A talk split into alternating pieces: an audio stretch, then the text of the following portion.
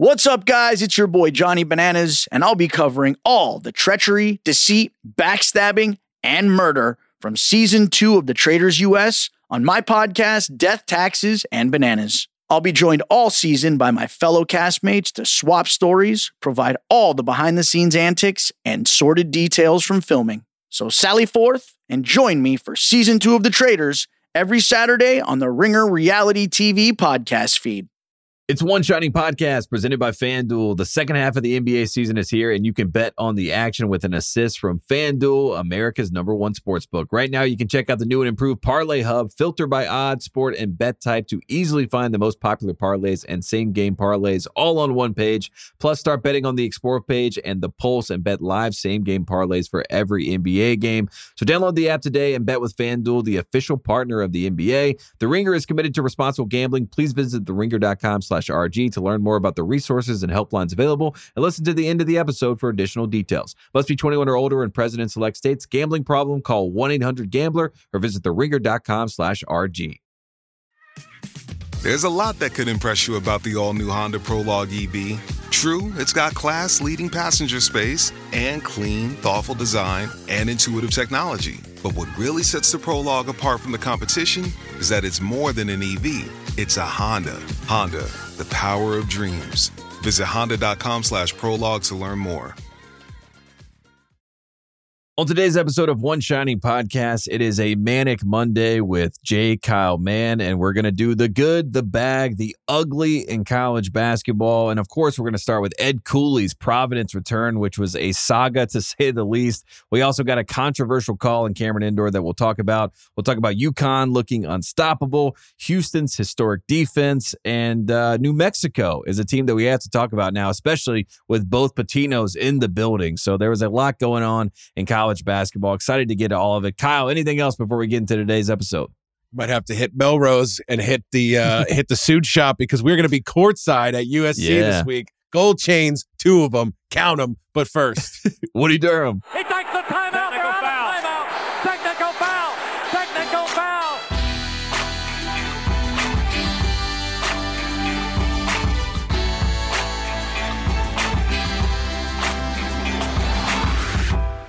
Welcome to One Shining Podcast. It is Monday, January 29th. It is a manic Monday, and Kyle Mann is on the line. Kyle Mann, good to see you, man. Good to see you too. I see you got your USA basketball long sleeve oh, yeah. tee on. A man with the, with the OG logo on it. I like that. Is that vintage or did you? Is that a reprint? What, where'd you get that? This is this is so vintage that it has a hole in it, Kyle man. Uh, Hell that yeah. is that is the. Uh, I think I got this is from my brother, so I'll give him the credit. He had this, but this is like a hand me down special that I have just had in my closet for quite some time. And uh, USA basketball, forty one players in the pool, Kyle man. So. Uh, I'm very excited to see how this all plays out. But I will say we need De'Aaron Fox on that roster. We need Zion Williamson on that roster. Uh, we need Paolo Banchero on that roster so we can believe in the future of USA basketball. And of course, Ant Man himself. He's the face of the young guys. So uh, no Zion in there either, was there? Zion's in there. Zion, is, okay? Zion okay. is our Charles Barkley of, of the present. We need we need him to watch tape from 1992 and say that is my spirit animal. That is what I need to do in FIBA basketball. Use my strength, use my quickness, and dominate. That's what we need from Zion Williamson. So we need uh, need him to walk around in the purple jersey and shorts tucked in with the dress shoes. He just needs to recreate. I've always said he needs to recreate the Barkley Godzilla commercial. He just needs yeah. to get get in a rhythm. I think it, emulating Barkley would be a good. He's he's just a different dude, quieter dude, not not the same energy. Yeah, Barkley, uh, mentor this man. Uh, that's what we're asking for. But uh, yeah, a nice little USA basketball tangent. As you know, Kyle Mann and I, we're locked in on USA basketball, always, always, always looking at the future of what we have ahead. But now let's talk about college basketball because there were 153 games on Saturday, 15 on Sunday but 153 games on Saturday. I just want to reiterate that for all the fans at home. You know, I have people that reach out to me like, why didn't you give your thoughts on Bradley? Why didn't you why didn't you give us an update on Duquesne, how you felt about the Dukes? Um, there's 153 games. Shout out to YouTube TV. I'm doing the best with the multi-view. I'm watching as many games as possible. Uh, I even watched some FGCU this weekend. You know what I mean? Shout out to Dunk City, Florida Gulf Coast with a big win. But you do your best, Kyle, man. But I, I wanted to start there. How can we physically, a, as a group of college basketball purveyors and watchers, really watch all these games? Is it possible? Because um, I, I, see people act like they do it, but I, I learned this weekend as I tried that it was impossible. I just I always miss something, unfortunately. Yeah, I, I think what you what you have to do, and I've talked to a lot of other NBA people. Just covering the NBA alone, you have to kind of learn some of these method methodologies. Um, oh gosh, when you're doing NBA and college, and you're trying to kind of keep up with prospects internationally and stuff like that, you gotta you start to learn. Okay, pick your spots. A, you can get, you know, some platforms help if you're not watching live. There's the skip right. button. I, I'm a key command wizard on the computer. I'm like, like I can, I can speed through a game. Also, if it's a game that maybe I know isn't a major storyline or it was a blowout, I've I've learned like how to follow certain play types and like I can get the gist of this game through these actions over and it'll be like a group of them. And then if I know I need to get more granular for a more specific matchup, I can I can, you know, go in and do that. But you kind of have to pick your you just pick your battles because if you want to watch games constantly uh it's well i mean it's physically just not possible. I mean you you can like boil it down to like 40 minutes if you want and skip the free throws and skip walking up the the ball up the court but that's a little behind the curtain of how you do it folks. It's uh it's hard. Or you can watch a bunch at once and miss a, you're still going to miss a bunch you know? You'll that, even hear coaches be like i got to go back and watch it. It's just part yeah. of the game man yeah, the multi-view aspect of it all, you know what I mean? I'm like ping-ponging my eyes around the screen as I try to figure out what's going on where. And uh, I do pride myself on watching the games. I think there's a lot of people in media uh, that don't want to watch the games, that want to tell you what they read after the games and then, you know, digest it and basically regurgitate it back to you. I will not regurgitate. I will tate and I will watch these games. I will do my best. Um, and I did watch uh, the good game of the weekend and the good guy of the weekend, Ed Cooley his return to Providence. Uh, in case you missed it, this is basically same level as Chris Beard going back to Texas Tech. And Chris Beard, when he went there after the game, obviously Texas lost that game to Texas Tech, and he said it's not about me. Um, it's about you know this program at Texas Tech. You know, congratulations to them. Congratulations to Coach Adams. We remember that in 2022. Um, Ed Cooley went to Providence and said it is about me.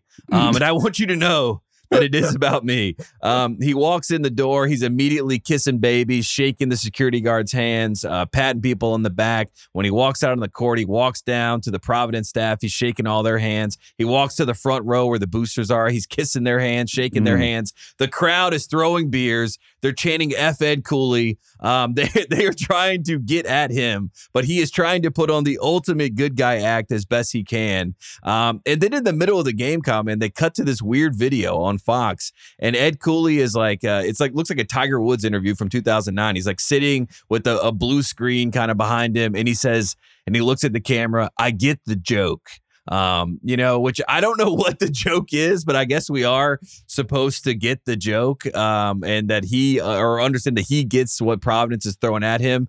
But he spent the majority of the game and after the game taking credit for everything that Providence has ever done, um, including their win that day against Georgetown. Um, but it was a very good guy move. He tried to win the people over. They said nay, and then he doubled down and said, "You're welcome." It was a fascinating spectacle to say the least.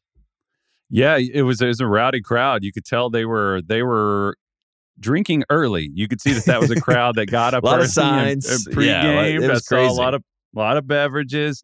Um, I mean, what's the move? You move in and you just be cool. I, I understand trying to like meet, head it off, like, you, you know, run out and, and meet the negativity instead of like just walking in quietly. You said Chris Beard. I was trying to think of another like homecoming uh, homecoming from somebody who who defected. I mean, the only other one was, I mean, obviously that happened here was like when Pitino came back to Rupp in 2001, I guess it was, uh, which is good God, a long time ago. Um, that one was nasty, uh, but there was there was a stop in between. You know, it wasn't if he had like gone directly to to our rival uh, that would have been. But I can't think of another one other than Beard and Pitino. Somebody will probably hit us up and tell us. But uh, it's kind of it's kind of rare air in terms of in in, in that sense, right? Because it seemed like a lateral move. Uh, and you know, you'll he is sort of the Ted Shaw of college basketball, and I'll leave that one there. But um, I don't know. I, I can't I can't think of another one that's comparable.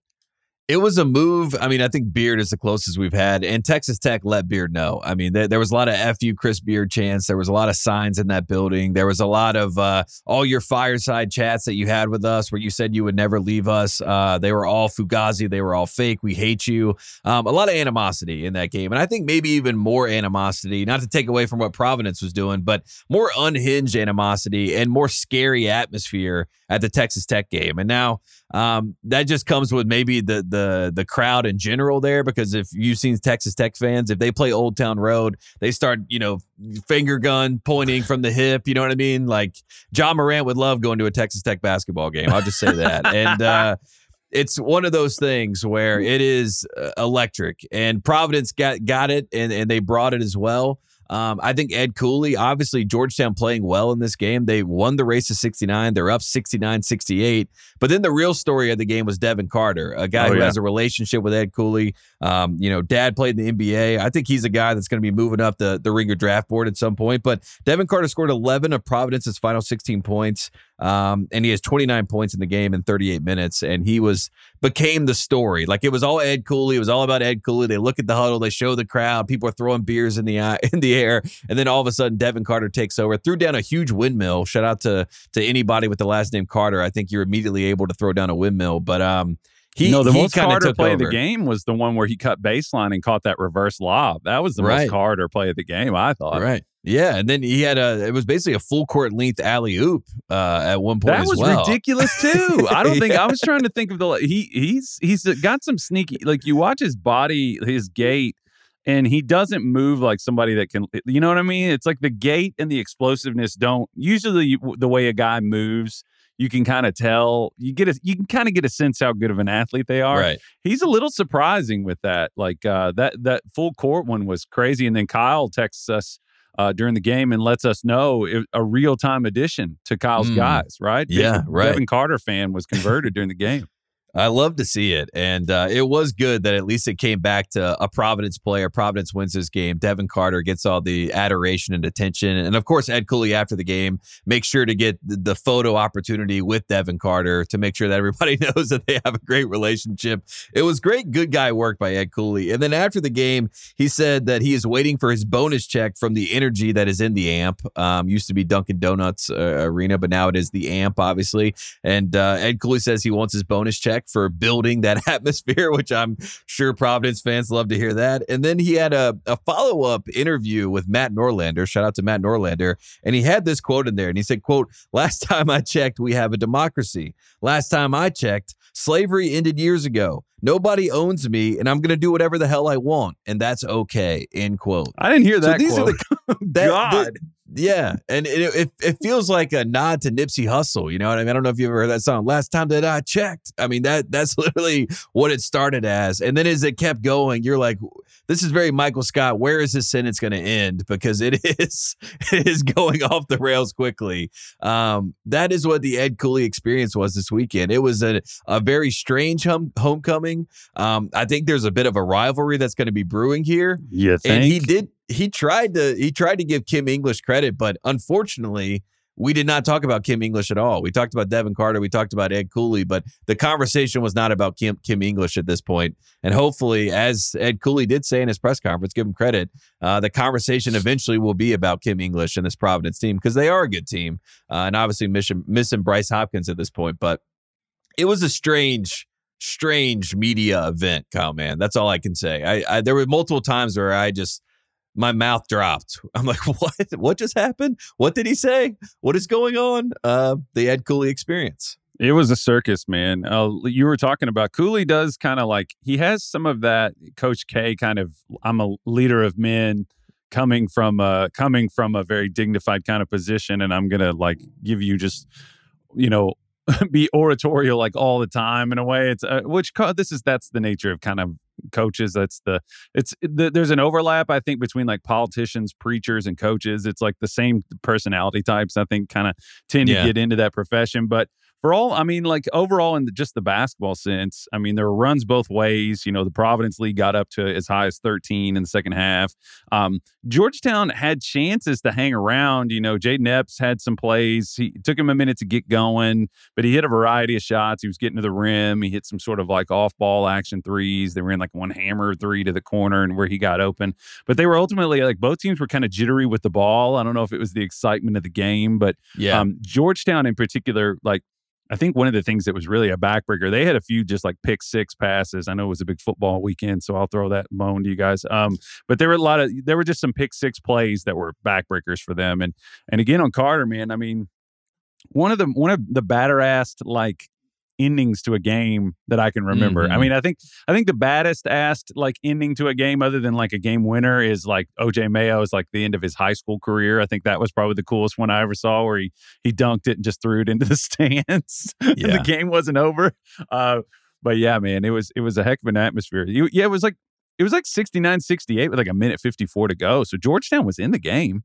Yeah, the the two most badass finishes that I can think of was when uh, Jordan back when he played Maryland in '84, he does the rock the cradle dunk at the end of the game, and Dean Smith immediately apologizes to Lefty Driesell in Maryland, like I'm sorry that he just showboated, which signs of the times. And then Yeah. Dennis Smith Jr. in I knew, Cameron yeah. Indoor at 2017, uh, the dunk did not count, but the dunk was felt in that building, and Mark Gottfried, you know, smacks uh, Coach K on the ass uh, after that game. What a moment in time! Uh, those are some two good ones, but yeah, Devin Carter, he embodied the student body and all the people in that building, and uh, kind of became them at some level and got the big win. So shout out to Providence. Shout out to Ed Cooley for the entertainment. Um, I, it was a roller coaster. Uh, I'm, sure, I'm sure it was for him as well. But watching from the outside, it was insane. So there you go. We got good guy of the week, maybe good guy of the century, Ed Cooley. The bag. Let's talk about Iowa State. Hilton Magic. Uh, they beat Kansas this weekend on Saturday, and right now they have won their last seven home games versus ranked teams. And uh, th- there is Hilton Magic in the air. Um, Jerome Tang said that there is uh, people listening to his huddles and texting within Hilton. Um, they're arguing the Wi-Fi isn't good enough for that. That's a separate conversation. But uh, what are your thoughts on uh, TJ Otzelberger's team? And uh, you know, Tre King was was the real star in this game. Uh, I wonder, you know, if if it were me, if I were Iowa State, I'd just get like an off books, like a separate Starlink account just for just for behind the bench, so we get some like you Right. know we get some like Pentagon grade Wi-Fi. Right, So we- you know, everything's no- getting sent. Yeah, no latency. We can stream 4K. We're good to go. You know. So um, no, I mean it, overall, I wanted to shout out too that uh, I'm a really big fan. I'm pretty sure. Raf, Iron Eagle, and I think it was Jay Wright on this call too, right? That that three man team, we're in good hands. I like. Yeah, I they're hope that great. that I hope we get a lot of that in the in the tournament uh, instead of the uh, you know the, well we're not obviously not going to get Nantz and like Grant Hill, but I, I like that A team. Um, overall, I mean, I think the story of the game is Kansas came into this game saying that like okay, Iowa State is like a dominant like paint points team, like thirty three point four percent of their points up to this point uh, were. Were in the paint and KU was like, all right, we're going to just shut that water off. We're going to switch everything. We're going to make sure that you guys don't get the penetration you normally get. We're not going to give you those easy buckets. And they were like, we're going to just take a chance and assume that you're not going to make threes. Well, lo and behold, Iowa State has an out of body three point exp- game. Uh, you mentioned Tre King. Uh, are you a big Tre King fan? I like Tre King a lot. I, I like the Iron Eagle call that he had too. Tre King is not human. I thought that was great. That was a great Yeah. call this weekend. Yeah, I, I thought overall, yeah, I mean, they did a good job. I mean, like Dickinson's not like an elite like rim protector, but he did do a good job like hurrying them and like keeping them Yeah, out of the 20 paint. and 15 in that game, by the way, for Dickinson. A little underrated 20 and 15.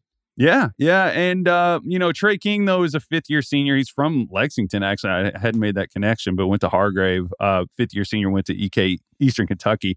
But just for some reference, I mean, like seven seven threes is the most they were conceding these shots. I mean, like granted, Iowa State, I think they took 30, 30 threes in this game and they shot forty six point seven percent. Um, if you're Bill Self, you know, and you're on the road in a tough environment like that, it's frustrating, but you know, this was a ball game with just like I, I think it was God, it was close down to the second. Yeah, like it was a two point game with like 40, 43 seconds left. Um, Yeah. King, King makes four threes in this game. Um, they got some like off ball action. I am kind of just wondering about, you know, we know Dajuan Harris is a good on ball defender. We know McCullar's solid. We know that we know that Dickinson can can bother stuff at the rim, but you wonder about teams spreading them out. And then once they have spread them out, um, it's the pieces in between that I'm concerned about because Timberlake and Furphy, uh, Iowa State just kind of poked that sore all game. Like Furphy, he dies on screens, he's slow in closeouts, and uh, Iowa State just kind of punished them. Maybe you play this game 100 times, Iowa State wins it 30 times. I don't know. I don't know what the number is. Um, I don't know. How concerning is it? Do you do you think Iowa State does that again, or is it just a fluke thing for Kansas? How, how worried are you if you're Kansas? I guess. I think if you're Kansas, you come away from this game and you're like, we still haven't found our fifth guy. I mean, they have their core four. We know who they are. And Furphy looks the part, but defensively, like you said, he can get picked on. Uh, they want Elmarko to be that guy, but there's obviously, you know, been some headaches with some turnovers and just some, you know, boneheaded plays to say the least. So um, they're just trying to find that fifth guy. And it is crazy because Cam Spencer, Harrison Ingram, right? These are guys that they were in the mix on, and they take the the guy who was rated as the best transfer and Nick Timberlake, who was, I mean, he was electric being able to shoot the basketball at Towson, and now mm-hmm. he's a liability. And I and I think that's just, I think that's going to be the damning part, unless Furphy can get some consistency, um, or they figure out how to deal when he gets picked on. Um, but that that is the problem, and that's continued to be the problem for Kansas. They need that fifth guy, and they they've tried to rotate in multiple guys to find it, and uh, it just is not working. So um, that that's a concerning part. And then uh, for Iowa State side, I mean, it's just trying to confirm the fact that we can take this energy that we have at home and shooting we have at home on the road. Um, we'll talk about New Mexico a little bit later. I mean, it's kind of the same thing. It's like I like these teams at home, but I I don't know what it is when they're not at home, and I and I want to see if that can translate at some level. So it was a big win. Um, the other thing is TJ Otzelberger after this big win, instead of being able to talk about beating Kansas and uh, you know running through the dog park, playing pretty well. He has to deny the spying rumors uh, that were levied against him by Jerome Tang in Kansas State on Wednesday night. Um, he called them "quote ludicrous," uh, you so, know, and, yeah. So he he he said that they he alleged that they were like recording his what he was saying in the huddle. That's what that if I'm getting that right. Yeah, that they basically someone was recording or at least listening in on the Kansas State huddle to figure out what plays they were running or what they were doing, what switches they were making, whatever it is, and then they were texting or electronically communicating. I think was the way that they, you know, Im- Im- inferred what he was saying and got it back to the Iowa State bench. And Otzelberger um, you know, he basically said it was incredibly disappointing. Uh, you know, they had an awesome game, off, awesome atmosphere, all this sort of stuff. But we're talking about this instead. Um, Jerome Tang, I have his quote here. Um, he said, I know you saw what you saw. That's what he told the reporters after the game. And he said, but I'm not going to talk about it. Um, so he kind of was like, you know what was going on. Um, I don't have to elaborate or add any more detail to it, but you know, you guys know. Um, and then Otzelberger, with that kind of you know cloud being you know formed uh, over his program, he said, "Let's put this to bed here. It didn't happen. It won't happen, and others need to be much more careful with their words moving forward." Um, Jerome Tang also said he loves TJ Otzelberger and the way he runs his program. So I, I, I, he, kind of covered him covered his bases there. But yeah, there there's a lot to be discussed. But it sounds like Otzelberger is uh, trying to nip it in the bud as quickly as possible. Yeah, uh, it's funny how these guys they take you know four steps forward and then two steps back to try to like soften. Eh, you know, it's like the, the the Rodney Terry thing. He's like you know going off on Johnny Dawkins' players, and he then he come back pedals. Uh, you know, uh, and we'll we'll talk more about them in a minute. I know, but I'm just curious, like to come into the press conference with that like presumption that everyone saw. I'm just curious, like, did he see a suspicious guy in like a trench coat and like, like a, like you know, like one of those hats? I think uh, it, I think it could be as innocuous as like he saw a recorder or he saw someone with like an Iowa State shirt on, you know, and then and then uh, Otzelberger said that they had cussed out one of the managers, Iowa State managers. So maybe he thought like an Iowa State manager was listening into the huddle and then like re,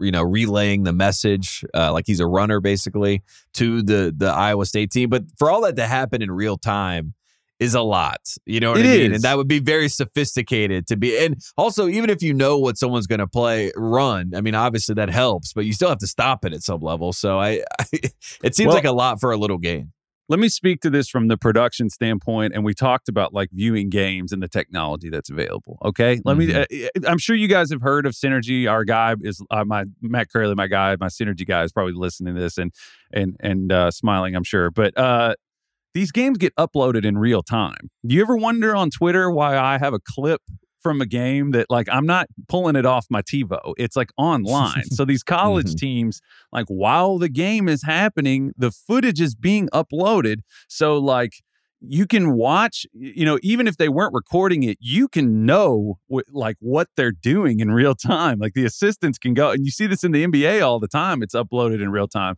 So the flow of information is pretty to the second. The other part is, Tate, you're a production person. Um, if you were recording you you know what kind of microphone you would have to have to like like if you had the video to even single out what people are saying i mean i guess you could like take a picture of their clipboard maybe but you'd have to have a directional mic that was like you'd have to have a boom mic basically Yeah. to get the the level of like bleed out of the audio. I'm just saying i guess it's possible. It's just i'm curious that he thought it was so obvious. I, i'm just asking i'd throw it to you like what kind of equipment would you need to have something that was clear as day that you could take to their bench and be ready to like use it in any kind of like applicable way immediately. It's it seems like a, a stretch for me just on that front. Well, it would be hilarious if they just had a manager with a boom mic that they were just like dropping into the huddle. I'm filming a reality TV show. yeah. You're like, it's for the in in arena uh, jumbotron. No, no, don't worry about it. Um, that would actually be great. Yeah, I, I think it. There's a lot of holes in, in the allegation, which is why I think Otzelberger was so quick to try to address it because he's like, I don't want this to run rampant. Where people are saying the reason that they you know win games at Hilton is because they're taping the huddles and you know relaying information back and forth because uh, we've already seen that in the Big Ten in football and all those accusations and the whole Stalions thing. So um, I just don't. I, I wish that I know Jerome Tink said he won't say anymore, uh, but it would be nice maybe if he did give some clarity on it, right? I mean, and obviously there's frustration from the from being on the losing side in that game as well.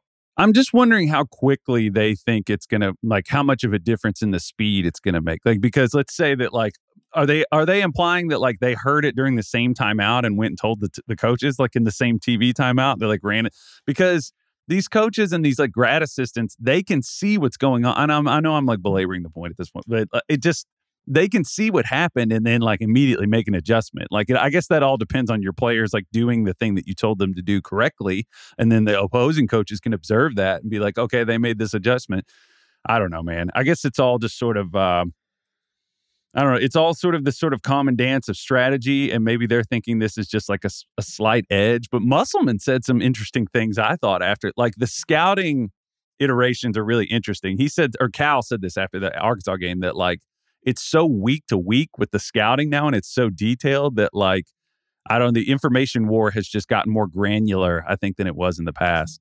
Yeah, it's like little tidbits that are the the kind of ticks to know and things to watch out for and things that they're running, you know, in the past, you know, week or two weeks or whatever it is. And those are the, the that's the information that's being shared. Uh, it, it does feel like Jerome Tang had something to say about the managers more than anything. He I think he was pissed about the managers being around his huddle, and then I think he extrapolated this out to like, why are they so around us and, and and you know why are they kind of like you know hawking over our huddles? And if and if they are doing this there has to be some sort of nefarious reason for it a la they're they're texting information and they're stealing information from our huddle you know what i mean That And- manager and- leaned down and he had a corsage on and he had no reason and there was a micro it was a Linda Tripp microphone that he Yeah.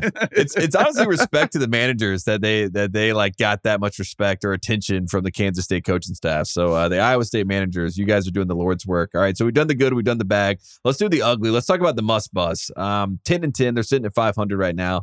They've lost six of their uh, seven games in the SEC at this point. And Eric Musselman after the game, I mean, he, I mean during the game. He looked distraught. I mean, it started out well for Arkansas. Devo Davis, the report comes out before the game that he has been dismissed from this program. He started the season supposed to be the leader of this team. Now he's not even on the team. Um, it has been a bit of a nightmare on the Muss Bus. We are completely off the road. We're on a dirt path, and uh, there is no uh, civilization in sight at this point. Uh, you watch this game. Your Kentucky Wildcats are playing in this game. What were your takeaways from the Arkansas side? Because we know they have talent, um, but they kind of made like a mid-major All-Star team, and it's just not working out for Muss Bus. Well, how dare you rephrase the the public messaging of uh, he he stepped away from the team, Tate. He wasn't he wasn't dismissed. How dare you? I just want to Right. say He stepped away. He just stepped away. That's right. Yeah, he just got off the bus. He's like, I'm, Yeah. I'm going to stop here.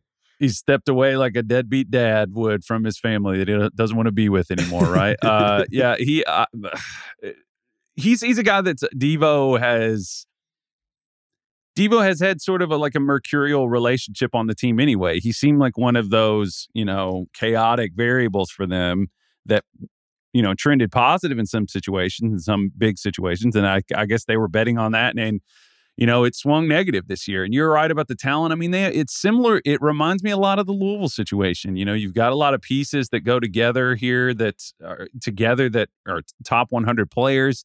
Um, and it just hasn't it just hasn't panned out. And maybe maybe it's a focus issue that like you know Trevon Brazile being out in this game was a big big deal for them too. That hurt some of the well that that injury is weird too. I mean, yeah. Uh, there, there's all types of questions about that. And if you've watched Arkansas with Brazile, he has not played like the Brazile we saw last year in Maui before he got injured. I mean, he takes a lot more threes. He, you know, doesn't like to initiate contact. I mean, he's just been a little bit more skittish than he was last year playing. And now there's like the injury conversation. There's kind of a cloud around the injury. Mark's had some injuries. He's kind of their best player. I mean, at least when Arkansas played Carolina early in the season, he was incredible. Uh, but he's had his own issues. There's just so much going on with this team. And there's also, it feels like there's a lot going on behind the scenes that obviously we're not privy to and, and we don't want to speculate on that but every even when they asked musselman about devo he's like yeah mike already addressed that you know oh yeah like he, he, wasn't he, having he, any of it he wasn't having any of it he's like yeah that that's that's not a conversation so I mean, it, that that's what's fascinating. And this Muss is supposed to be like the lovable. I rip my shirt off. My players love me. I'm almost like a I'm a I'm a hard, tough nosed guy, but I'm also a coach's player it does none of that energy is emanating from this team right now. It's an unhappy team. I mean, it's not. I don't think you have to be, you know, a, a, a, behavioral expert to to see that. It's just the way they play, and they maybe maybe Davis being away from the team will help them focus a little bit. But we, you know, we mentioned like their their projected top talent, and it's like you know, Tramon Mark, who you mentioned, is the only guy among that group of five guys who are, and you know, rankings, if you want to use that as the end all be all of like whether or not a team's talented, guys emerge later. We see that every single year. We'll see that with a guy like Dalton Knecht that we'll talk about here in a minute. So it's not necessarily the the gospel, but among those players, I mean, you've only got one guy in double figures, and you got you know Makhi Mitchell who had a great who had probably his best game of the year if you listen to Muss and just kind of use your eyes. Um, he he had a great game, but he's only averaging you know five one on the year and then three and a half rebounds. So they haven't gotten consistency. You know, poor Ellis leaves a terrible Louisville situation uh, and go and goes to goes to uh, Arkansas. A worse situation, maybe same. maybe not worse, but yeah, similar similar feelings, I guess. Yeah. Yeah, but they they did a good job kind of slowing the slowing the game down. I think, you know, South Carolina did a good job, I think, in in Kentucky's previous road game. Uh, you know, bumping them off of uh bumping them off of their lines and making them finish through contact and things like that. And they're like, okay, you know, the, the, blueprint that was kind of established was like, hey, if you if you shut this water off, if you shut these physical drives off, it's going to cut off their perimeter looks. It's just kind of basic basketball stuff. Um, but I think, you know, going forward on the Kentucky side of it, I think if you look at that South Carolina game and you look at this, they had to learn to win one of these games. They're going to have to figure out how to do this. They had some distribution of like who should be triggering their offense. I made, you know, an argument on Twitter about like, I think that Reed should probably be the guy, you know, initiating the first bit of their offense because he's a good decision maker. DJ, if he's in single coverage and he has a path to the rim, go and finish. But, you know, he needs to get, he did a little bit better. Um, but it, it reminds me of that quote from, um, you know it's it's a buddha it's a buddhist quote but it was quoted in in the movie air which i know you loved. Uh, you know should you find a wise critic to point out your faults follow him as you would a guide to hidden treasure. So you know what? You mm. can either complain about teams playing you physically or you can be happy that somebody pointed it out early and you don't figure that out like when it's too late. So they're they're just kind of figuring out how to play physically for arkansas. Where do they go from here? I you know it's it is I, I don't know. It, it really, last year was a little kind of quietly turmoil ridden too, right? Mm-hmm. Yeah, last year they Riddled, thought that yeah. they were on their way to you know Final Four, national championship territory because of the talent that was on the team. But they had you know Nick Smith in and out of the lineup. I mean, there there was a lot of stuff last year where it was like almost felt like they had too much talent on this team. Now with this team, they go more into like a Musselman transfer portal, you know, all star team that we put together, but the pieces don't really fit. There obviously some animosity going on. Um, and Muss just seems like he doesn't have any answers, which is, uh, you know, sometimes I, have jokingly called him a sandbagger. Um, and, you know, he started out slow and he's a second half Musselman. you know, that that's what he does. But this season just feels like uh, it's a bit of a loss. And, and, and on the Kentucky side, it was good to see them win ugly, you know, just from someone that you watch this team. Um, it's nice when you can win a game where you don't play your best game. Also, it's nice to see Reed Sheppard um, get a steal and a dunk. I thought that was a nice little uh, wink, wink to say, I- am really here. I'm really that guy. I can do this. Um, one last thing on this game, and we'll talk about the Kentucky side. Uh, Reed Sheppard, number one on the big board, college, or not number one on the big board, but first college basketball player off the board in KOC's mock draft is that going to happen? Is he going to be on my Charlotte Hornets? Is that real? Um, because I I asked KOC and he's like he's the best player in college basketball, and I'm I see I see some of it, but you know he does look like he's at the the Frazier family re- reunion. You know what I mean? Like I, I'm I'm a little I'm shocked he's in the top five. So you mean six two and white? Is that kind of what you're yes, saying? That, that, yeah, looks like one of my cousins yeah, um, I don't. It's it's been a little bit of uh, it's been hard for me to sort of calibrate myself with like just what's on the board and what typically is on the board at this spot. You know, Reed is really efficient. Um, I, the thing that I've always kind of kept of reserve some some enthusiasm about it because I'm like, okay, he's he's very efficient within sort of like confined paths. Like he does certain things and he makes those decisions. Like I want I was reserving judgment for like, okay, how how efficient is he when he starts like manipulating the defense and is like making making passes that are a response to teams trying to stop him from scoring? And the him trying to score part of it is the part of it that hadn't really been you know he's he's aggressive here and there but you're starting to see it a little more um, maybe we'll see more of that you know with you know cal conveniently said that edwards hurt his knee, and I think this is a good opportunity for him to make the change. It also might be an opportunity for him to move Reed to the point guard spot, which people have been asking for that all year. You know, I think I think it's yeah. time, and maybe we'll start to see. You know him. Uh, for a lot of people are already convinced. You know, for for me, I'm just like, okay, I don't know what the exact comp for this guy is. Is he a movement shooter? Is he um, is he in the Tre Jones, Tyus Jones, like a like a really useful point guard like that?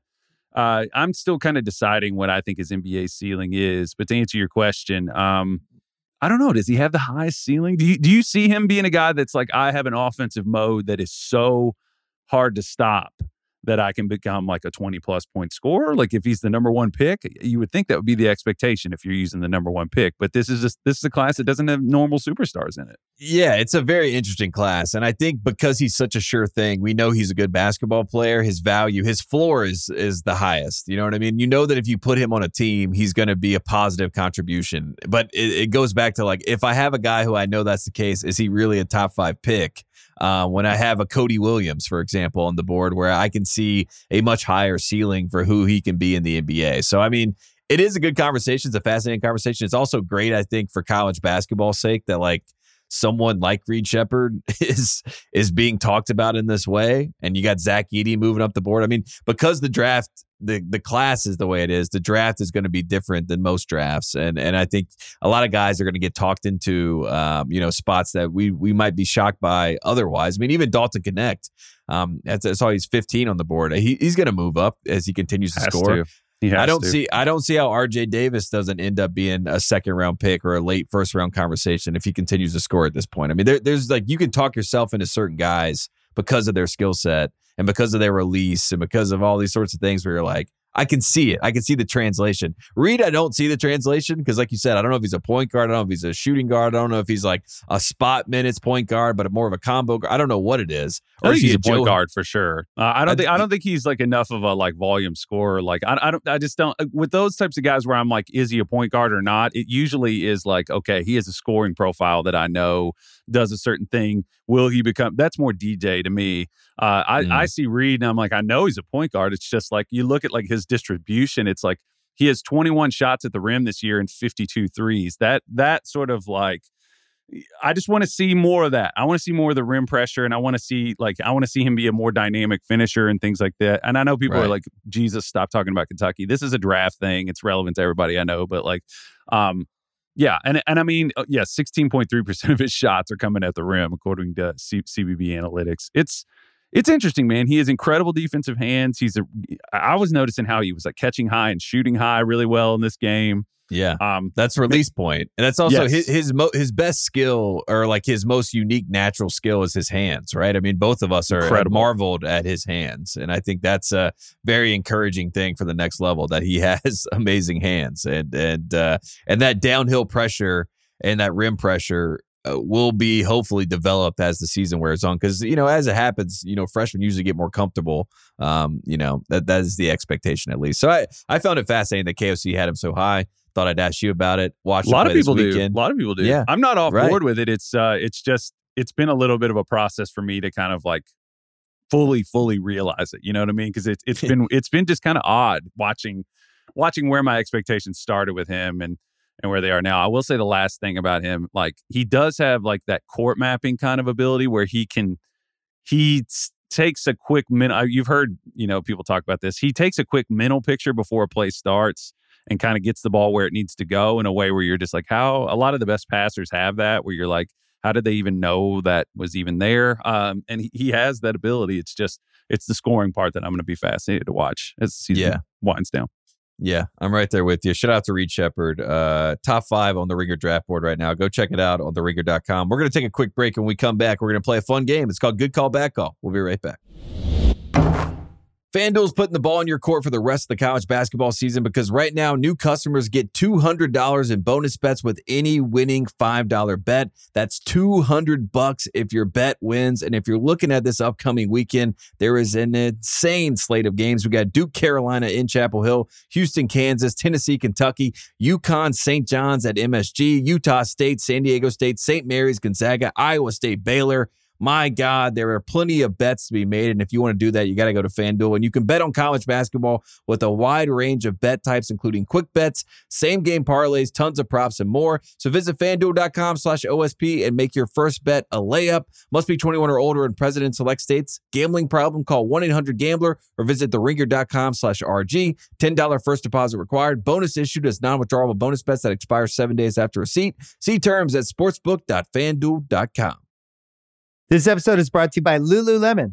Guys, if you're ready for a new pair of pants, try one of Lululemon's ABC pants. They're made to make you look and feel good. And there's lots of different styles to choose from. My favorite, because I walk around LA every day, I like the joggers. I'm not jogging, I'm just walking fast. But if you're working out, I would try them out. And if you want something a little sleek, maybe business like, maybe try the ABC Slim Fit trouser. But I am a joggers guy. I just, once COVID happened, I was just like, I'm, I want to wear jogging pants and joggers and all kinds of soft pants as much as I possibly can, especially when I'm working out. Ultra comfortable and versatile. ABC pants are really in a league of their own. Buy a pair right now at lululemon.com. This episode is brought to you by State Farm. You might say all kinds of stuff when things go wrong, but these are the words you really need to remember. Like a good neighbor, State Farm is there. They've got options to fit your unique insurance needs, meaning you can talk to your agent to choose the coverage you need, have coverage options to protect the things you value most. File a claim right on the State Farm mobile app and even reach a real person when you need to talk to someone. Like a good neighbor, State Farm is there. All right, welcome back to One Shining Podcast. We've done the good, we've done the bad, we've done the ugly. Now let's do some good call, bad call. There was a very controversial call in Cameron Indoor. Where have you heard that one before? Um, this weekend was very vintage Cameron Indoor. Clemson um, has a situation where they have a lead, a one point lead. Tyrese Proctor gets the basketball and he drives downhill. He goes up, and the officials say, whistle. Um, Jared McCain said after this game, quote, I knew once he got fouled, like LeBron would say, I knew he would make those free throws. I'm just happy he made them. Uh, Tyrese Proctor ices the game, wins the game against Clemson. After the game, uh, Joe Girard charges at an official. Uh, Brad Brownell uh, calls out the official, says that they hate Clemson. Um, PJ Hall was, uh, I mean, desolate. I mean, he just looked absolutely out of it after the loss a lot of conversations to be had about this call on Tyrese Proctor, but even more conversations maybe to be had about the three turnovers Clemson had in the last minute. Um, but we can get to that. First and foremost, good call, bad call. Tyrese Proctor going to the basket. Do you think it is a foul? It looked like it could be a foul in real time, but obviously in Cameron Indoor, um, a little bit of a late whistle and obviously a lot of conversation after the fact. I lean towards play on in those situations, you know, unless it's just egregious. Somebody has their hands down. It's a, it's, it's excessive, you know, you know, momentum coming towards each other. I mean, the rules basically. What I'm describing is the rules. uh, yeah, like uh, if it's not excessive, I tend to just say don't, you know, don't let that don't let it like a, a pure 50-50 thing lean towards the offense. Like give like let defense be defense. You know, that's a big conversation you hear in basketball these days. I, I kind of wish they hadn't called it. Um, I'm a I'm a Proctor fan as as as I've stated in the past. It's nice to see him like get back and kind of find himself a little bit. But uh, I lean towards I lean towards play on in that situation. I I, I feel like I know your answer. Well, if honestly, I will say if you're Clemson, he's going to get the call. So you you have to understand that is the reality. And the game was lost prior to that call. And the fact that you let the game come down to a call in Cameron Indoor, it's true. That is a loss. I mean that you you have to go into that final possession basically saying we need to have our hands behind our back if we if this guy goes up for a shot. Like I mean that that is the approach that we have to have because if we have our hands near or around this guy, he's going to get the foul call. And he's a really good basketball player. Proctor and McCain are the two guys that I think have taken Duke to the actual conversation of wow, they could do something in March. They could they could really make a run because McCain's been incredible, um, shooting the basketball, creating positive plays. Uh, he's just infectious with his energy on the court. And then Proctor is that type of player, you know, first round pick, you know, potential lottery type guy. So you know what you're getting into with Clemson. The worst part about Clemson is that they they've been on this bubble conversation point for so long, and I've been there, you know, with North Carolina last year. You almost lose your mind. And like and like you understand what the fallout is of you losing that game, which is like people like Jon Rothstein tweeting the ACC's a two bid league which is erroneous on all counts. I mean, the dumbest thing I've ever seen on all counts. Uh, but but if you're Clemson, you're so terrified of the wrong side of the bubble, and you've had to argue for your and make this case so many times that when you lose a game like that, it kind of all bubbles over, and then you get people just acting irrational. And um, I don't know. There was just no common sense in the fact that like it's in Cameron. It's a it's a 50-50 call. If it's a 50-50 call in Cameron, it's going to go one way. We that is just the history. That's the precedent that's been set. We live in a country based on precedent. Um, Cameron indoors precedent says that's going to be a foul. So don't act shocked by it. Um, and definitely don't act insane after the fact, even though I understand that it's more bubbling of all these emotions from the bubble boys. Um, so if there's anyone to blame for Clemson acting so insane, it's the Bubble Boys. They have created this monster. I understand their their frustrations. I understand the insecurities of the moment. Um, but you also have to understand you're playing in Cameron Indoor, and Duke has won nine of their last ten. They want Carolina and Duke to have a top 10 tilt. That's what they want. They want Duke to be in the top 10. They want Carolina to be the top 10. That's what they have for college game day on Saturday. So we all get it. You know what I mean? We Clemson understands what's happening. It just felt like they, there was a oh, lot, lot in the moment. there's a lot baked into this. So wait, you're you're saying Clemson should understand that the fix is in because the powers that be it goes all the way to the top is what you're saying. If it give, the, the, me don't I don't want to get you wrong. The fix is in because okay, you're playing in Cameron so. Indoor. Okay, you're, you're playing in Cameron Indoor. The fix is in. That's okay. that's just what it is. And uh, honestly, I took this as a good thing for Cameron. This this felt like to me after Blake Hinson gets on and, and, basically, you know, stunts on the Cameron crazies, gets on the table, I was worried about Cameron Indoor. I'm like, have they lost a little bit of the juice that I know, that I understand, that I, you know, I look at and I say, oh my God, but I understand the advantage. And they stood up this week and they said, we are who we are. We do what we do, and we win this game. And uh, Clemson, I feel for you. You're not on the wrong side of the bubble. Don't let Jon Rothstein say that. There are six teams in the ACC in the top 50 of the net. If, if the net is actually going to be tri- tried and treated as the as the end all be all, then not not no two teams from the ACC will be in. There will be more. So uh, that was a what dare we say good call? I mean, it's it's a good call because it's what it is. The precedent was set. We know what it is. So uh, Shout out to the Cameron Crazies, the Blue Devils. They get that one done. Uh, next one, Zach Edey is not the National Player of the Year. Good call or bad call? Um, there's a lot of people pushing the Dalton Knecht or RJ Davis train, and I'm I'm looking at the train and I'm about to board it. Um, good call or bad call? How do you feel about this comment? Yeah, a lot of people pushing for the RJ Davis thing. For weirdly from burners that that uh, have Tate's same geolocation. It's weird. I don't know what that's about. Uh, but no, I, I think he didn't. He did not laugh at all or smile. Uh, did not appreciate the implication. Uh, no, I mean, I, I think it's the um, the classic. It's the classic fatigue, man. And I, I think whenever a player, the play style of Edey, I think we have a tendency whenever it's like it's such a simple play style. Like if you go through and look, I mean, a lot of what he does, you know, he's developed as a passer. We know um, when dominance is really simple. I think people just start to pick at it. You know, like and especially if we've seen you before, you've won before. Like he's still tops in, in all of college basketball and box plus minus at 14 and a half, but roles really different differ because you know Knecht is a guy who blends like off ball action. You see him score. He scores at all three levels. I was making that point this weekend. He's like an ISO guy. He runs a lot of dribble handoffs and he does some pick and roll, not as much as RJ Davis, but he's been really devastating, man. And, uh, you know, and Tennessee is a team that's kind of coming around, getting some momentum. Um, if, if he doesn't get it, I will, I'll, I'll throw this to you. What's, what's the argument for RJ right now? What would you say? The argument is that he's been incredible uh, and that North Carolina is undefeated in the ACC and the guy is shooting over 40% from three and he's shooting was 94% from the free throw line and he has obviously been there and the answer in every Carolina game. But um, you know, Knecht and RJ played each other. It was a great game, great showdown. I think that both these guys deserve to be actually campaigned for the National Player of the Year. I think that's really what the conversation is.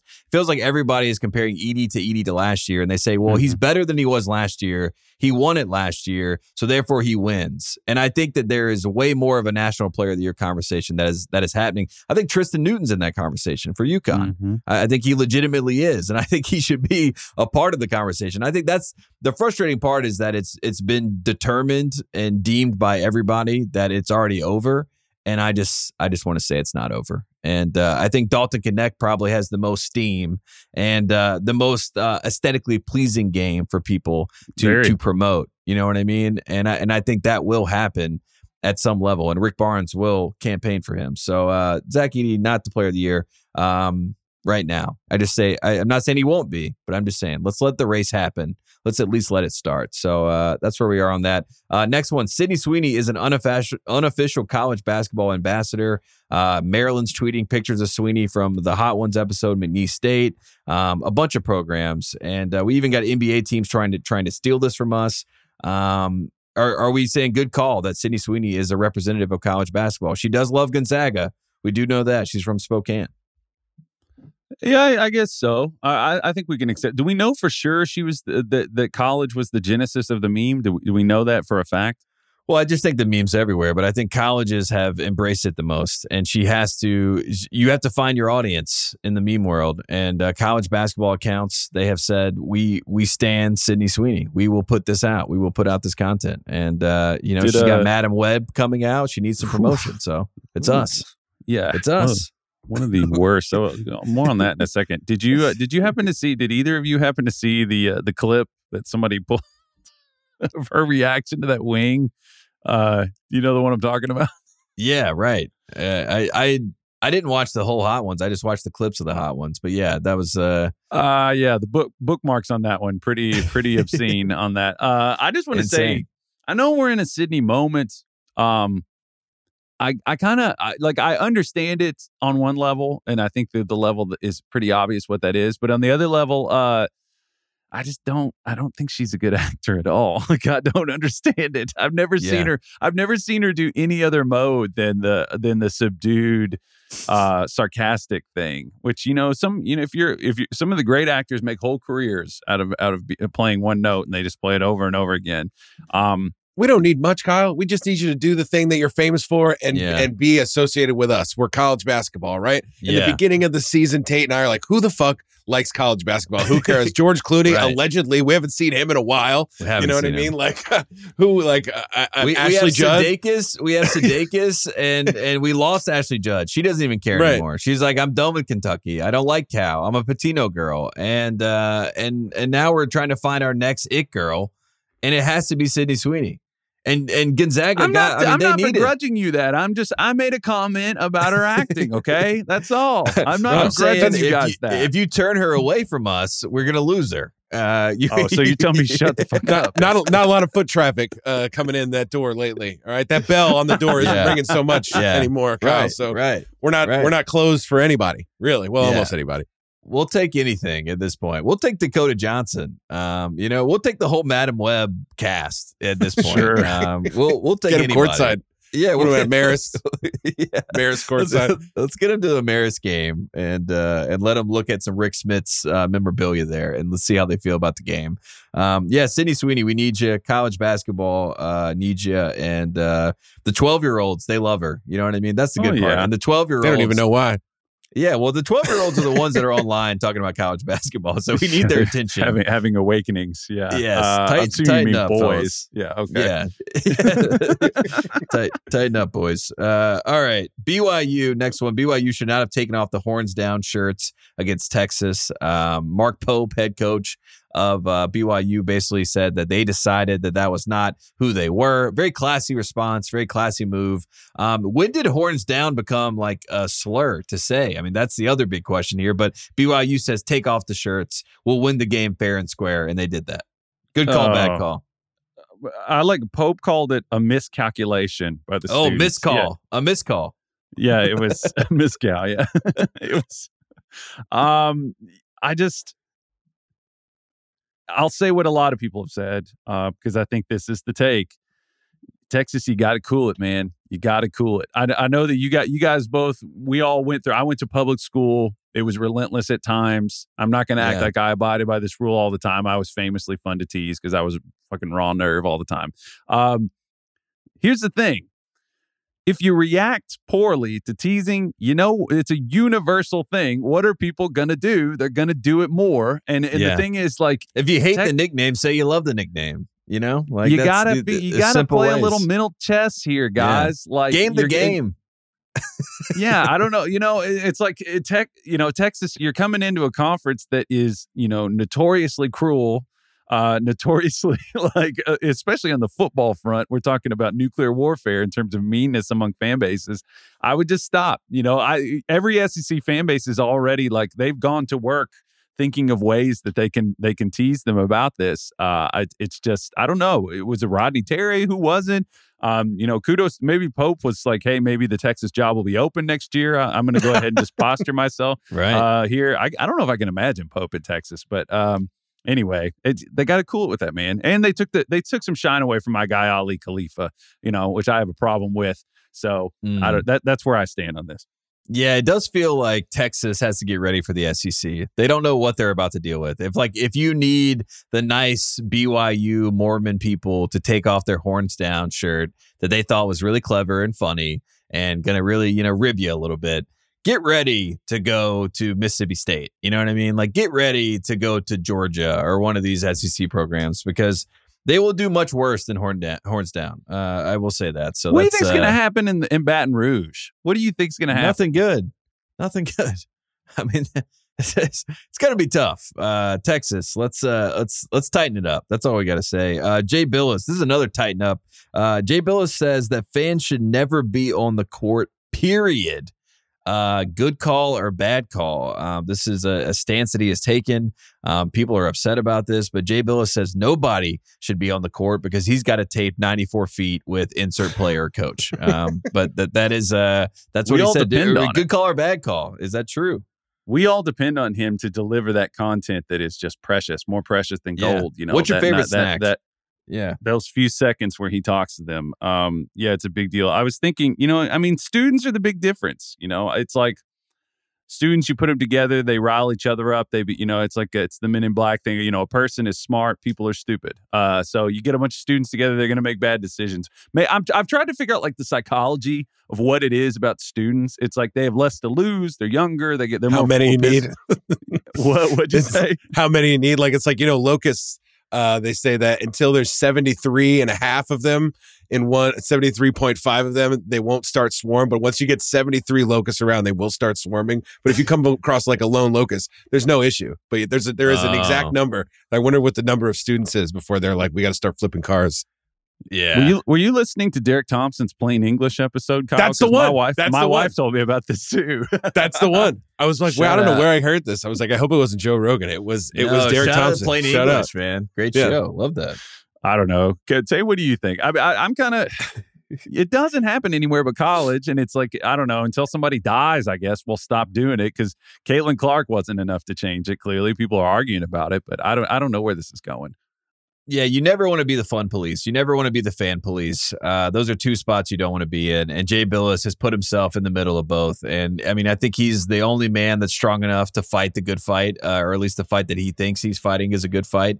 Um, because the players and the coaches and all the people, administrators, whatever, they're they're telling Jay Bilas, we don't need fans on the court. It's not safe. And then he is, you know, fighting the good fight on their behalf. But uh, Richmond they stormed the court. They beat Dayton. Dayton's first loss in the A10, and Richmond immediately was responding like with pictures, and they were adding Jay Bilas, like look at us on the court. So I think that there same thing a- as it's the same thing as horns down. Yeah, you're just asking for it. I guess. it's it's a visceral response, and uh, shout out to the Richmond Spiders. Big win against Dayton. That game was ugly in the first half, but then it turned into a really fun game. The last minute felt like 20 minutes in real time. Um, and and Richmond they they kind of answered the bell. They said, Jay Bilas, you say this, that's a bad call. Watch us on the court, and uh, nobody was hurt in the taping of uh, the Richmond Spiders storming the court. So that was good news. Um, next up, UConn is unstoppable. Period. Kyle, man. Uh, I saw Stephon Castle and Jaylin Stewart throwing lobs to each other this weekend against Xavier. They win by 43. Tristan Newton's great. Cam Spencer's great. The offense is incredible. Clingan's helping the defense get to that level. And uh, I just keep going back to the same well of UConn is on their way. Uh, is that a good call or a bad call? Man, I mean, no team has really looked as like top to bottom, multifaceted dominant because like if you look the, the big thing that w- that really started to come the defense came around last year. I mean, that was one thing. They started to figure out how to play Andre Jackson more, obviously.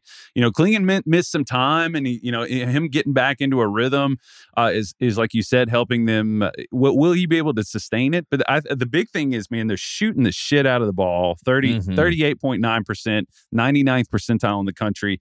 Uh, and their overall effective field goal percentage allowed is 43.9, and that's 99th percentile. So you're scoring a lot and you're preventing the other team from scoring a lot. This is primary color stuff.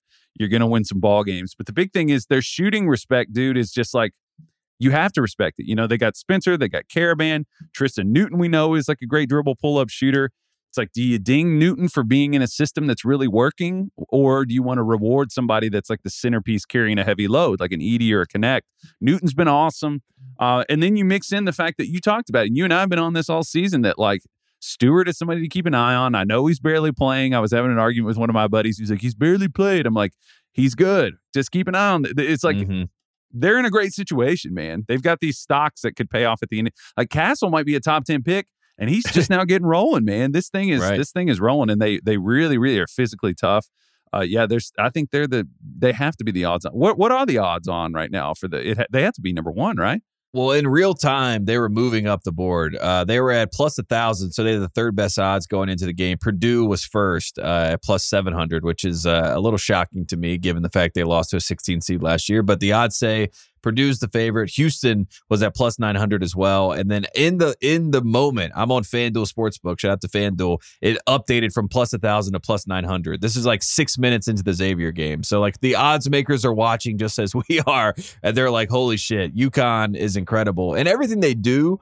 Offensively, defensively, even when they check out of a game, everything's done with purpose and everything's done with like a sense of urgency. And UConn, like their cuts are made with purpose. They screen with purpose. They roll with purpose. They shoot with purpose. Purpose. They pass with purpose. Everything they do, you're just like, man, this is elite level stuff. And Yeah. Dan Hurley talks to the officials with purpose. I mean, he he he stalks these officials and he owns them, and they're terrified of him. And there was Tails a them cutaway on in the way home, and you know, Th- white on Mark 27 at one point. They cut to Dan Hurley, and he is literally like just arms crossed, about to kill this official. You know what I mean? Backhanded a child, I saw. Yeah. It's crazy. Uh, but UConn, incredible, and their fans are on one right now. And we got a new Sean Miller meme, by the way. He was chugging water. Like they were down 20 points and they cut to him, and he's just chugging water like out of a plastic bottle, squeezing it to death. And he looks like a Looney Tunes character. His eyes are just bulging out.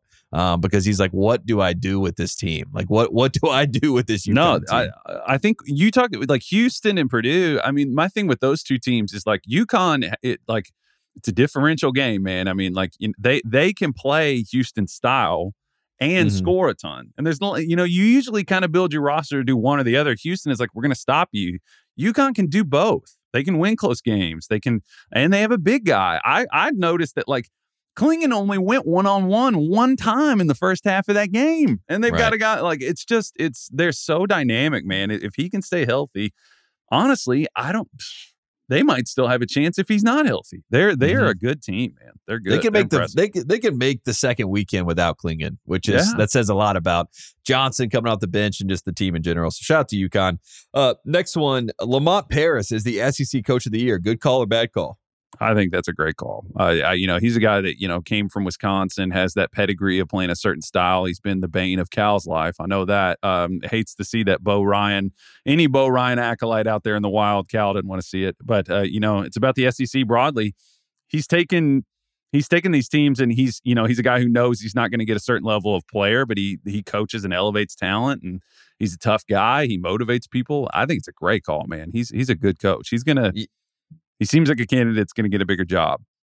Yeah, and it's also one of those things too, where this guy got GG Jackson to come to South Carolina. Now I know GG Jackson was from South Carolina, but the fact that he was able to swoop in and get that recruitment done says a lot about Lamont Paris, and I, I think they're a really good team. And I think you're right; they deserve the credit. He deserves the credit, and there will be you know programs calling Lamont Paris this offseason, but uh, we won't talk about that too much because South Carolina people will get upset. Uh, next one, Rice hung a banner um, that is for a Pulitzer Prize uh, for Larry McMurtry. Um, shout out to Larry. Um, is it a good call or a bad call to hang a Pulitzer Prize uh, banner in your basketball building? I feel like the ringer stance has to be it's a good call. Like if like Bryan Curtis sent it to me. Bryan Curtis literally said he went out of his way to send this to me and was like, "You need to talk about this." So I, I think the ringer approves of the Pulitzer Prize banners. I think it's really good. We should have had Bryan on to address the horns down thing. I think that was a misstep. I, I would have stepped aside to hear that one. Um, no, yeah, we're pro McMurtry. I feel like across the board. Yeah. um, yeah. I'm I'm I'm down with it, man. Um, I don't know what that what their banner situation is. I didn't get a good look at the full scope. Did you?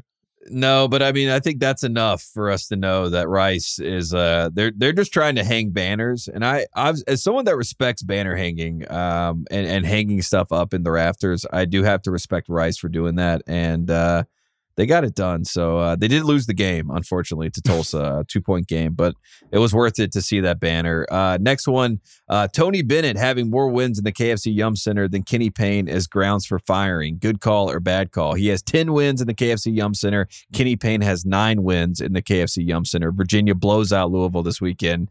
Uh, Louisville fans are ripping their hair out saying, when will this end? Um, is this enough? I, I feel like that's, if I get that stat as the AD that another coach in the conference has more home wins at our place than our current coach, I'm out. I'm, I I think that would be my last straw.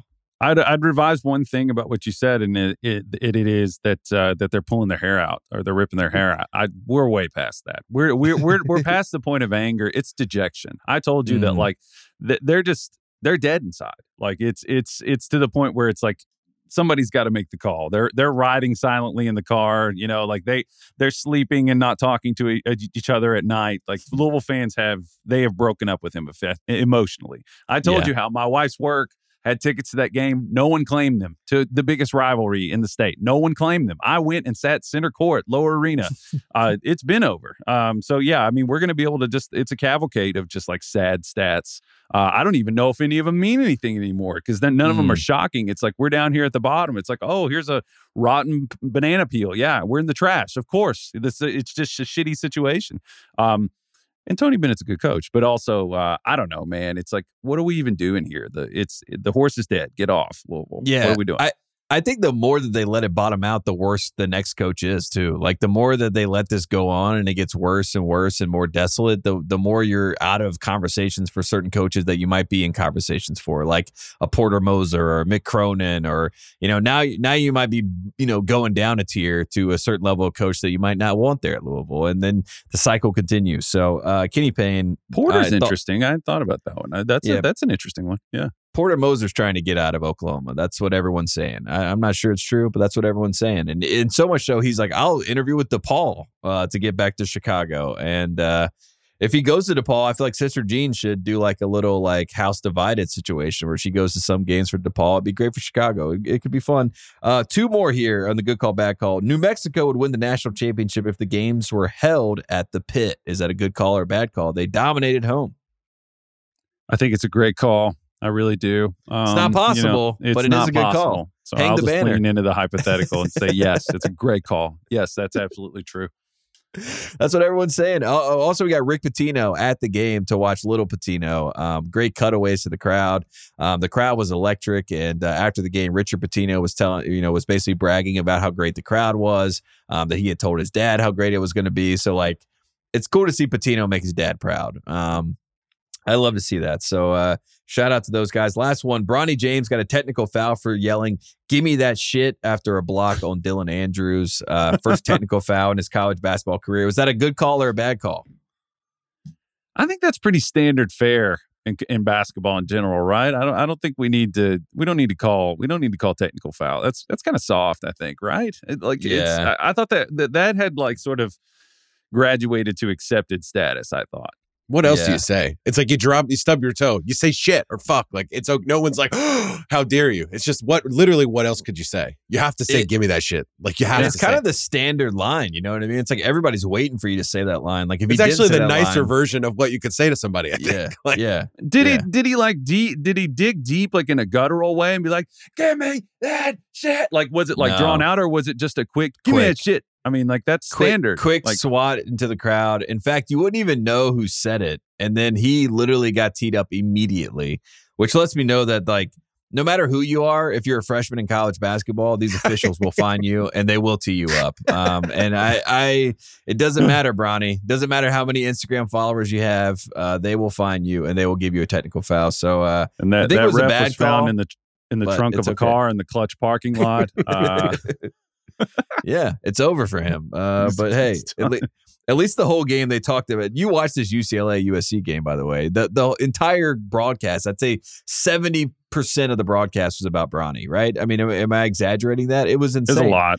They Walton. would cut away to the bench when he wasn't playing. Like they'd be live gameplay. Like it, they'd be on the break and they'd be like, "Let's let's cut over here and talk about this guy." I'm like, "What is happening?" Walton um, was on one too. Like my wife was like walking by and she was just like, "What is who?" Is, she was just distracted by, which is saying something because right. that never happens. But yeah, he was he was firing on all cylinders, telling stories. Yeah, I I finally figured out that Bill Walton. Like if your team is playing, you hate Bill Walton. Like if it's your team that you care about, like if Kentucky was playing or if Carolina was playing and he's he's calling the game and he's distracting you, you're like, Bill Walton, please shut up. But if he's calling games that you don't care about, it, it really does add a layer of entertainment that you want and need. Um, and I feel like that's why there's such a, uh, you know, there's such a like love hate relationship with Bill Walton because some people are like, I hate this guy, I hate him so much. But it's like he called the Arkansas game and he was talking about like, you know, Kip Thorne's theories of physics. You know what I mean? That, of course you're upset. You know what I mean? You want to talk about Wig Woo Pig Sooie. Like I I can understand the frustration, but uh, Bill Walton, you're a guy. Um, shout out to Bill Walton. Let's do some shout outs. I want to shout out the Big 12. Dog Park is officially complete. The Circle of Sick uh, is what the Sickos Committee, shout out to those guys, says. Um, they have all beaten each other with Oklahoma State beating West Virginia. So every team in the Big 12 um, has beaten someone, uh, you know, and it's a nice, like, beautiful circle of uh, this team beat that team. And shout out to Grant McCasland, five and one in year zero, not his first year, year zero. And he's already uh, a big force in the dog park. So that's great to see. Um, shout out to Kansas and Baylor, both supposed to run the dog park. Um, not so much right now. Kansas three and three in the last 18 days. Baylor has lost three straight games. So uh, shout out to those guys. Uh, shout out to Doc Rivers and Jordan Love at the Seton Hall Marquette game. Uh, Kyle man, did you did you see Doc Rivers there? Did, did you think that was like a good Wisconsin move? Oh, we got oh we got the the dog is barking.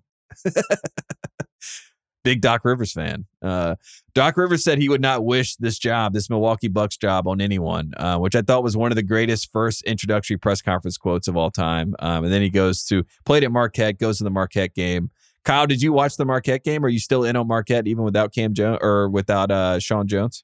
I flipped it off because uh, I was, I think I was at the bar at this point, and um, there was just so much other stuff going on. Um, and I think, I think what I did is I replaced think I might have to replace Marquette with um with Providence.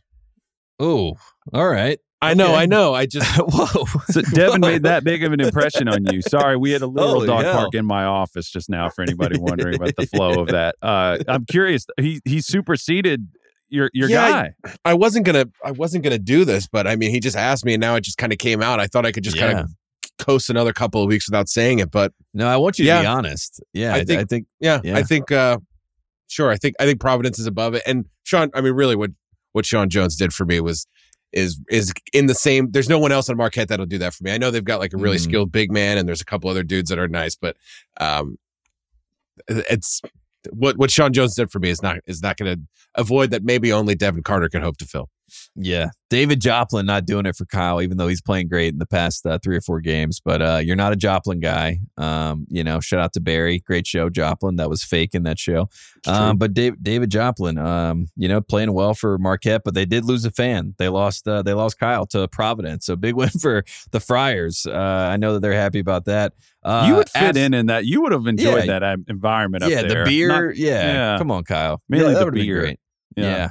That's that's that's your kind of that's your kind of setting. Uh, it's in the Northeast. You would have thrived there. Shout out to Providence. Sure, there's Uh, some ripping darts going on up there. They're definitely ripping darts.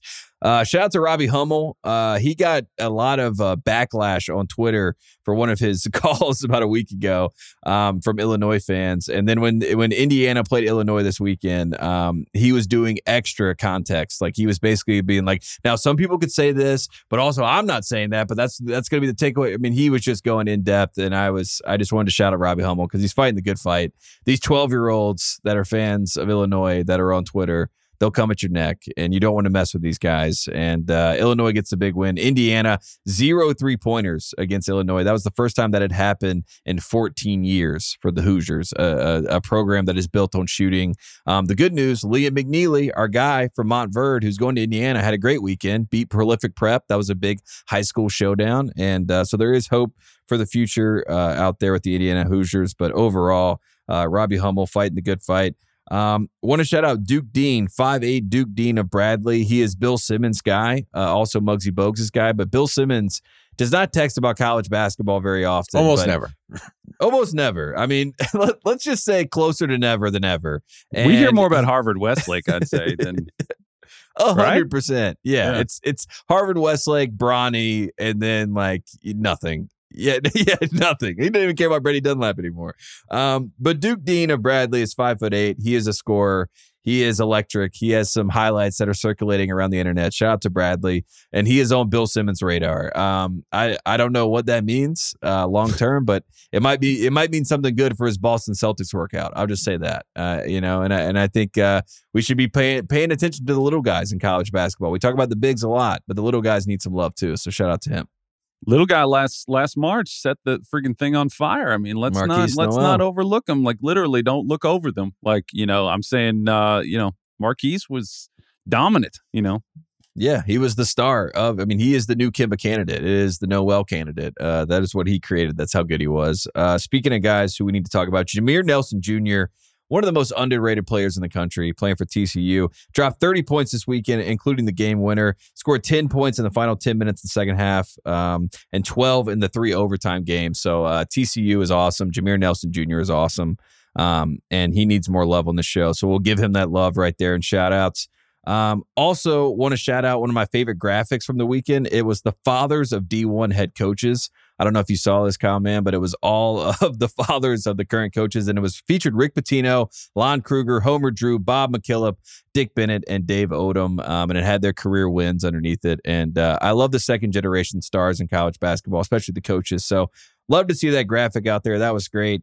Um, want to shout out Washington State. Uh, they've won five of their last six, and they beat Colorado this weekend. That was a Colorado team that was getting hot, so that was fun to see. Shout out to the Cougs. A lot of people gave me backlash. I said they could make the tournament. Um, people were tweeting at me that Torvik had them as a five percent chance to make the tournament. Guess what, folks? is at eleven now, so it's going up, and uh, the Pac-12 hate can sustain. But I still believe I like this team. I like Kyle Smith. He's a friend of the program, so uh, wanted to give them some love. Also, want to shout out App State. They're the real stars of the Sun Belt. Um, everybody talked about JMU and the Dukes. Not saying the Dukes aren't good. Uh, they did beat Michigan State. People forget, but App State beat JMU this weekend, and they are first place in the Sun Belt, aka the Fun Belt. So that was good to see. Um, also, want to shout out the leftovers St. John's edition.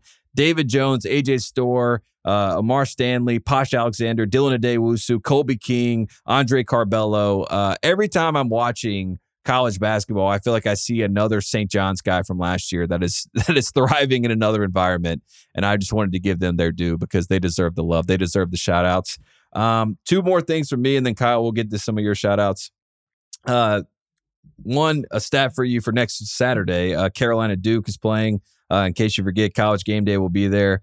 Um, it is going to be the 49th top 10 matchup between Duke and North Carolina. That is 35 more than any other matchup in men's college basketball. The next closest is North Carolina versus NC State with 14. So I want to shout that out. And also wanted to shout out that we will be courtside, uh, allegedly, for the USC Oregon game on Thursday. Um, that is confirmed. That's what we've been told, and that is the expectation. Now, I'm not going to say it's going to happen because uh, USC is not setting the world on fire right now, but I wanted to shout out them for for providing the potential opportunity for OSP uh, to go courtside. We're going to have Kyle there. Kyle, man, I wish you were here but you're getting Thanks ready for your Indiana. Well, you're getting ready for your Indiana tour, um, and you know we we have budgets here uh, at OSP. But uh, Kyle and I will be there, and Jomi, shout out to our guy Jomi, our, our Ringer social media producer, will be there. So he's just a fan. Thursday. This is a Yeah, I feel I feel slighted, but I'll get over it. I'll get over it. I mean, Well, I would feel it. bad if I were you because I'm already thinking about which Tommy Bahama I'm going to pop on for that one. It's Oh, going to be. son of a bitch. I might see if I can borrow an extra gold chain just so I can have two. you got Courtside. uh you got the USC uh, uh, hoodie as well, or whatever was a jacket. I can't remember what they gave us. I think So we- I we- think I got to go chest open. I know they gave me some nice stuff, but I think I got to go chest out, yes, gold. yes. Yeah, I like that. I might go full Big Nike watch. sweatsuit. Tattoos so got to look be like visible. big you watch. know. Yeah, it will be. It will be. USC's got the man school, so I'm kind of there in spirit, right? They got Yeah, the there big thing on go. there. We'll just Yeah. I'll make up some reason to not be pissed about not being there. So Kyle, can you give us some shout outs? I know you had some stuff. Uh, yeah, you kind of hit a bunch of the stuff. I could shout out. I just want to shout out the um the quote from Brad Brownell that we were talking about with the official. I just like Mm. that he said, "Yeah, I think we've had some history with that official," and that's all he said. I mean, you decide. yeah, I love that. You decide. I like you Um, decide. we love That's a- history. Yeah, that's a good bit. you know what I America mean? decides. Twenty twenty. You just say a Uh, statement, you say you decide, and then you leave it up. It's on everybody else to figure out. That's Everybody Jerome saw it. Yeah, Yeah, everybody saw it. Yeah. Uh, no, no further comments. Um, Drexel suffered their first conference loss, so now um, North Carolina is the only undefeated team in conference play. Is that still correct? Oh Kate? yeah, Okay. that is that is correct. Major major conference. Uh, but yeah, that's good. That's I mean, it's setting up for a Georgia Tech loss on Tuesday night at Georgia Tech, uh, as we talk so positively about the Tar Heels. But I like it. I love to see it. Um, I got uh, Juwan Howard says he's going to be a Chargers fan for Jim Harbaugh. He just said that. So now Tate and Juwan Ooh. Howard, you're pulling in the same direction. Uh, it got at least one more person to be a Chargers fan, which I guess is Yeah. what the Chargers Yeah, are always Juwan Howard. hoping. Yeah. yeah, yeah. I I have two tickets, and Juwan Howard, you have a seat at the game. Uh, BJ Crazier Armstrong, things have Detroit Ki- happened. yeah, BJ Armstrong, Joe Dumars, they use those tickets. Uh, they're not above it. So Juwan Howard, come take a seat next to me. We'll talk strategy. We'll talk basketball. We'll talk, you know, hail to the victors, whatever he wants to talk about. So Juwan Howard, seems- welcome to the Chargers. It seems like a lot of Juwan Howard non-head coach of Michigan uh, headlines lately. Like not not a lot of Yeah. Juwan Howard head coach. Like Juwan Howard Fab Five. Juwan Howard's not coaching this game for some reason. Uh, Mhm. Juwan Howard's Chargers fan go, loves loves Harbaugh. Not so many Juwan Howard uh, Michigan headlines, but maybe that'll change. It's pretty crazy because the best football or the biggest football rivalry, the best, whatever, you know, it's all subjective. But Michigan, Ohio State, both of their basketball coaches are like pretty much on the outs. You know what I mean? Like Chris Holtmann's in the seven year conundrum where they're over it. They're like, we're done with this. Uh, Juwan Howard, they feel like they've been, you know, kind of been, you know, led astray or whatever the whatever version they want to use as Michigan men. But right now, Michigan and Ohio State are very upset and they're very out with their basketball coaches. And those are two pretty huge jobs. There's going to be a lot of big jobs opening, is what I'm trying to say. So keep an eye. Maybe Juwan Howard will have more free time next year to come to Chargers games. That'll be fun. Two Uh, two four star commitments next year. So it's you know, he's he's he's trying to plan for the future Yeah. a little bit. You know, Right, That's Right. Not bad. And you can do Uh, anything in the portal. Anything is possible. anything. Um, So I guess the last thing I have besides uh, the games from Saturday is um, I got more viewers watch LSU South Carolina women's game than Celtics Heat. I know NBA Oh. ratings dudes don't love to hear that. Uh, but I guess that's good for us. I don't know. There's probably one angry guy on Twitter about it. Uh, but other than that, uh, just wanted to, I thought it was notable. Yeah, there's there's angry people that I said that women's basketball was popular, um, and Kyle just Like, confirmed how it. dare you. Uh, yeah, Don't talk about Taylor Swift. Don't talk about women's sports. Yeah, Don't It's- it's- encourage them. It's Yeah. on the list. I am I am not allowed to talk about it, but uh, I will say Kyle's bringing the facts. So I brought this I'm up at the bar too, and everyone Yeah. at the bar agrees. Just, just in case you were wondering, like who would be the biggest star? It's like there isn't one in men's basketball that's bigger than Caitlin Clark. There just isn't, and I think No. that's what the guy was saying when we were when you were talking with Eamon about this the other day. It was just like it's just it would be her.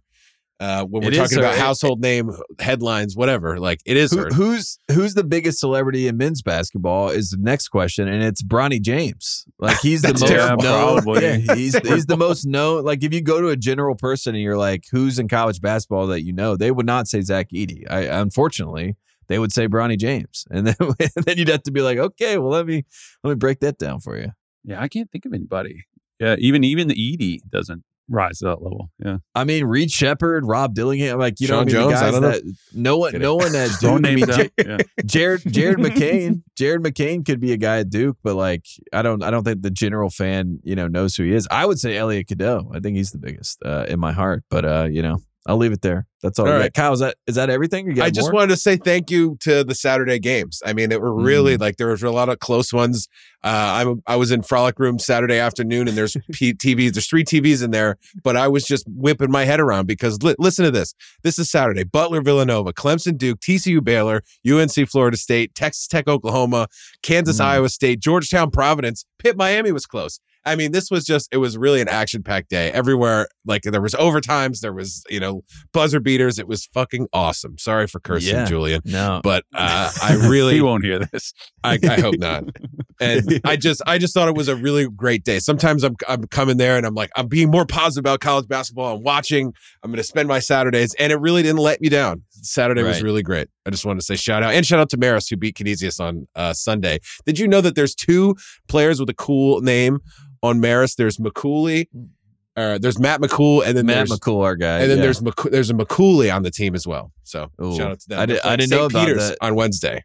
Remember that. I them? didn't know about the extra Cooley, but I, Yeah, I there's do. Siobhan I mean, Cooley and Matt McCool on Marist. They just beat I lo- Canisius, and they've got St. Peter's coming up this Wednesday. So good luck to them. Su- Supreme Cook was an was a name team guy, right? Did he make it? yeah, of course. Georgetown. Yeah, Yeah, he's. I mean, so. George Georgetown is. Uh, I mean, they tried their best for the brand purposes. You know, they they got a Dontrez Styles off of Car- like they got a blue blood guy, they got a name guy, they got Epps from Illinois. like you know, guy I mean, and blue blood. they, they they did they did. Your name's they did Dontrez. You're obligated to be a badass. If like you, Yeah. you have to ele- even if you're sort of a passive person, you're like, my name's Dontrez. It's just a badass name. I just got to say, How about Dontrez from Kinston? I mean, God, I mean that's you're just- you got to be. there's you got to power. be. you Yeah, know? there's something there. Um, also, I I just thought about this as far as stars in college basketball. Caleb Love might be one of those guys that people know, and Caleb Love had a career high this weekend. So Arizona, uh, you know, that's we d- we need the stars to step up. So Caleb Love, shout out to you, career high 36 points uh, against Oregon, and we'll see Oregon on Thursday um, uh, if all things go according to plan. So appreciate uh, USC for making that possible. Appreciate everybody tuning in to One Shining Podcast. Uh, it is almost February. This has been the longest January I think of my life, but we're almost there. We're almost on the other side, and appreciate everybody tuning in. And we will be back on Friday. See you then.